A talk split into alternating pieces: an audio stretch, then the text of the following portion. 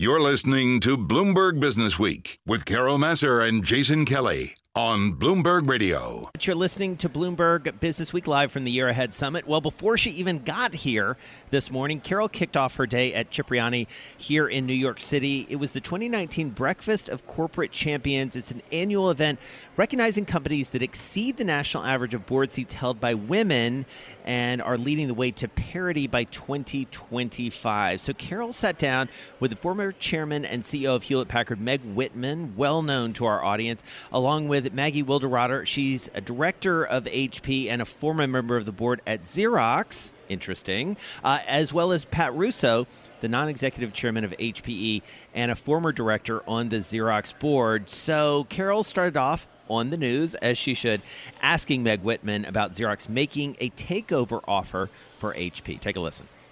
First of all, I've got Meg, and then I've got two former directors of Xerox as well. So we're going to just do this quickly. Um, long time ago. Very long time ago. but they know these companies. Meg, what do you think? Yeah. Is it a good deal? Well, or a good idea? Um, so, first of all, HP Inc. has turned into just a remarkable company since the separation in 2011, and Dion Weisler has done a remarkable job. So, it's a great asset. I have to say, it seems a little bit like a minnow swallowing a whale. Yeah. Um, but uh, you know, so we'll we'll have to see what happens. I mean, this this is an industry that um, probably does need consolidation over time. It's a slow growth industry where where you know things are changing rapidly. So I, but I'm not on the board. I have no you know insight into the financials or anything. But all I can say is HP is a great company. But consolidation makes sense, maybe. I think it probably does. Yeah. Is it something that ever came across your board? Xerox kind of talking to you guys? No, you know, not uh, not when I was there. No. Pat says no. no. Any thoughts from you guys? You know, the only thing I would say is after the split of HPI and HPE, there was more alignment between Xerox and HPI than Xerox with the large HP. So I think it probably set up an opportunity for maybe discussions to happen in the Xerox board room. But I was on Xerox's board when HP was still HP, and mm-hmm. we were not having conversations then. Didn't make sense. All right, that's 2019 today. Let's go back to 2011. So, Meg, you become CEO in September of 2011. Um, stock took another hit, but by that time, with all that had happened, it was down nearly 50% um, for the year at that point. Uh, billions in market cap gone, faith of investors kind of out the window. Three CEOs in the past five years, seven chief executives since 1999. Now you're a new CEO. Why the heck did you take the job? Well, you seem like a very logical person. so, um, first of all, it was um, the board made the most difficult decision that boards make, which is to remove the prior CEO. Right. And I, I was on the board, so was Pat, and that was very obvious. He was only there for a short time. Nine months. Right. In a land speed record. And um, so we knew, so we made that decision. And then the question was, okay, well, that was the easy part. Who's going to do this? Right. And you know, we looked at the list of the, you know, that the headhunters had had for the previous CEO jobs, because that was the obvious place to go. And then the board looked at me and said, you should do this. And I said, no, no, no, no, no, no, no, no, no, no, no, I'm not doing this. And um, then over the course of a couple of weeks, it seemed like, um, you know, perhaps I was actually the best choice to do this. I was not entirely unfamiliar with the company. Right. Um, you know, I'd obviously been a CEO before. We needed someone who had been a CEO. This was not a freshman CEO assignment. And uh, so ultimately, I decided to do it. And I, I, did it because I thought HP was important. It was important to California. It was important to the United States. I would say it was important to the communities in which HP operated in. At that time, you know, see, uh, HP was like the largest employer in Costa Rica. Yeah you know, I mean, it was sort of, it was a super important global company, so. Pat, I know in the conference call you said to me, you remember like in the middle of the night in Shanghai talking Meg, to Meg, about Meg taking may, the job. Meg may remember this. I was at a GM board meeting in Shanghai and it was the middle of the night and I was on the phone with Meg for 45 minutes explaining, giving her my view of why this was a great move and why, why she was a great fit and you know how uh, what the opportunity would be and really trying to convince her that this would be something where she could truly make a difference, and she did. And you know, I'm I'm a believer in there are there are different leaders for different points in time based on where a company is. Agreed. And she was absolutely the right leader for where the company is. We needed a lot of um, adult supervision and strategic leadership in addition to all that had to be executed. And she was a very seasoned CEO. So. So you've got the job. So tell me a little bit about what were the first things you wanted to tackle and how did the board help you in that process? Yeah. Well, the number one question really facing the company was a quintessential board question, which what is the strategy of this company going to be? Mm-hmm. Um, are we going to make acquisitions? Are we going to, what are we going to do? What businesses fundamentally do we want to be in? And we went through a nine month process really thinking through what businesses do we want to be in, what's the future of the, of the company, what is the real financial condition here. At the same time, began to understand the challenges that we had on our hands with Autonomy. And, um, and so it really culminated in our analyst meeting in September of 2012, where we basically laid out the strategy for the company and was very transparent with the street as to what the challenges were. And um, we took down guidance, the stock dropped again, um, but you know, sometimes you have to just reset and build from there.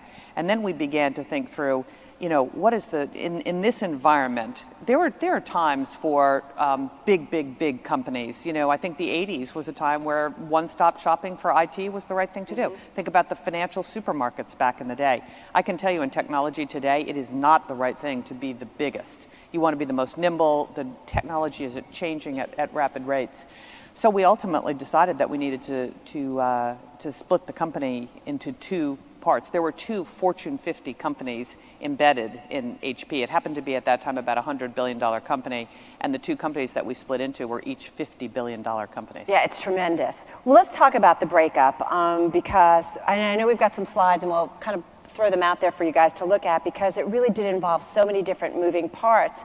Um, how did you come, though? How did you go to the board and say, okay, this is what we have yeah. to do. And, and I'm curious about what their response was initially. She's smiling. You know, I didn't actually go to Were they the like, board. We're in? I didn't go to a board with a presentation and an yeah. answer. It was an iterative process, and Pat can describe. I mean, I think this went over the course of four different board meetings. So, so the first thing I want to point to back when Meg first became CEO is job one was to get to a level of financial health and stability that was really important. So so we did that.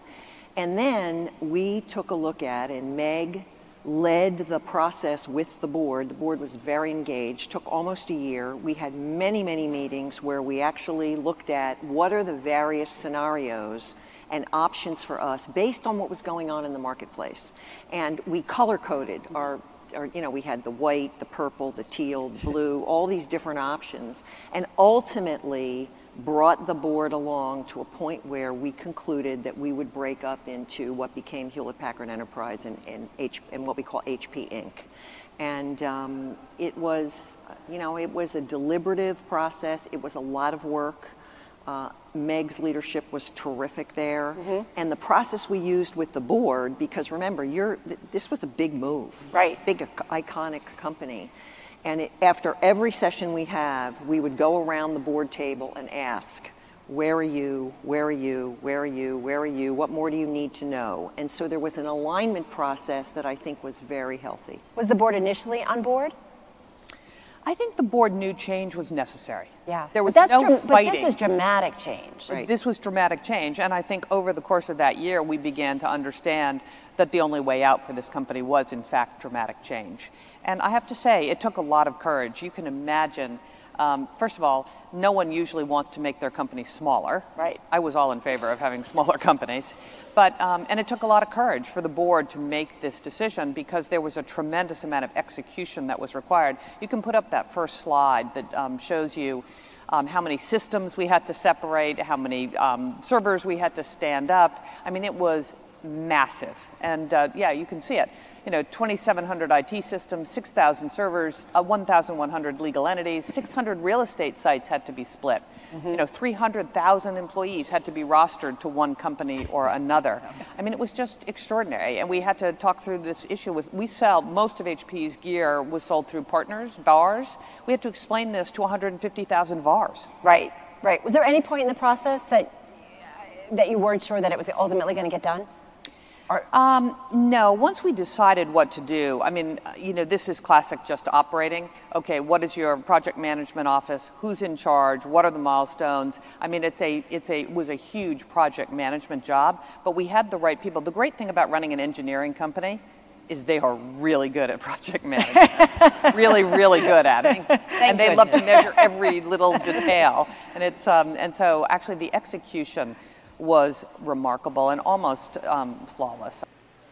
All right. Well, that was part of the fantastic conversation that Carol Massar had because the problem is Carol Massar doesn't work hard enough. And so, in addition to doing the year ahead today here at Bloomberg, Pretty she started her day. I know. No, but really nice job with that. Thank you. Uh, Meg Whitman, the former chair and CEO of HP, Maggie Wilderotter, director of HP, a, a board of di- member of the board of directors of HPE, and a former member of the board at Xerox, and Pat Russo, non-executive chairman of HPE, and the former director, a former director of the Xerox board. I mean, couldn't have been more timely. And I thought it was interesting what they said at the top about these two companies, this potential deal. eh, who knows? And now there, it has been confirmed that those Correct. companies are in talks, right? Right. Um, yeah. Or that so- there was at least an approach. Correct, exactly, uh, and it sounds like that uh, they've been talking maybe for some time or on and off. Um, but and and I like you know also they talked about the importance. You know the whole event this morning was all about diversity on boards, uh, and diversity means not just men and women, but people from all kinds of backgrounds, Right. and, and the importance of doing it. And they're like, if you make that a mission, you can get it done. Right. If you constantly go back to the same recruiters who bring the same people as possible board prospects, you're just going to get the same old people over and over again. But if you make it a mission to get something different and Yeah. push everybody, you get it.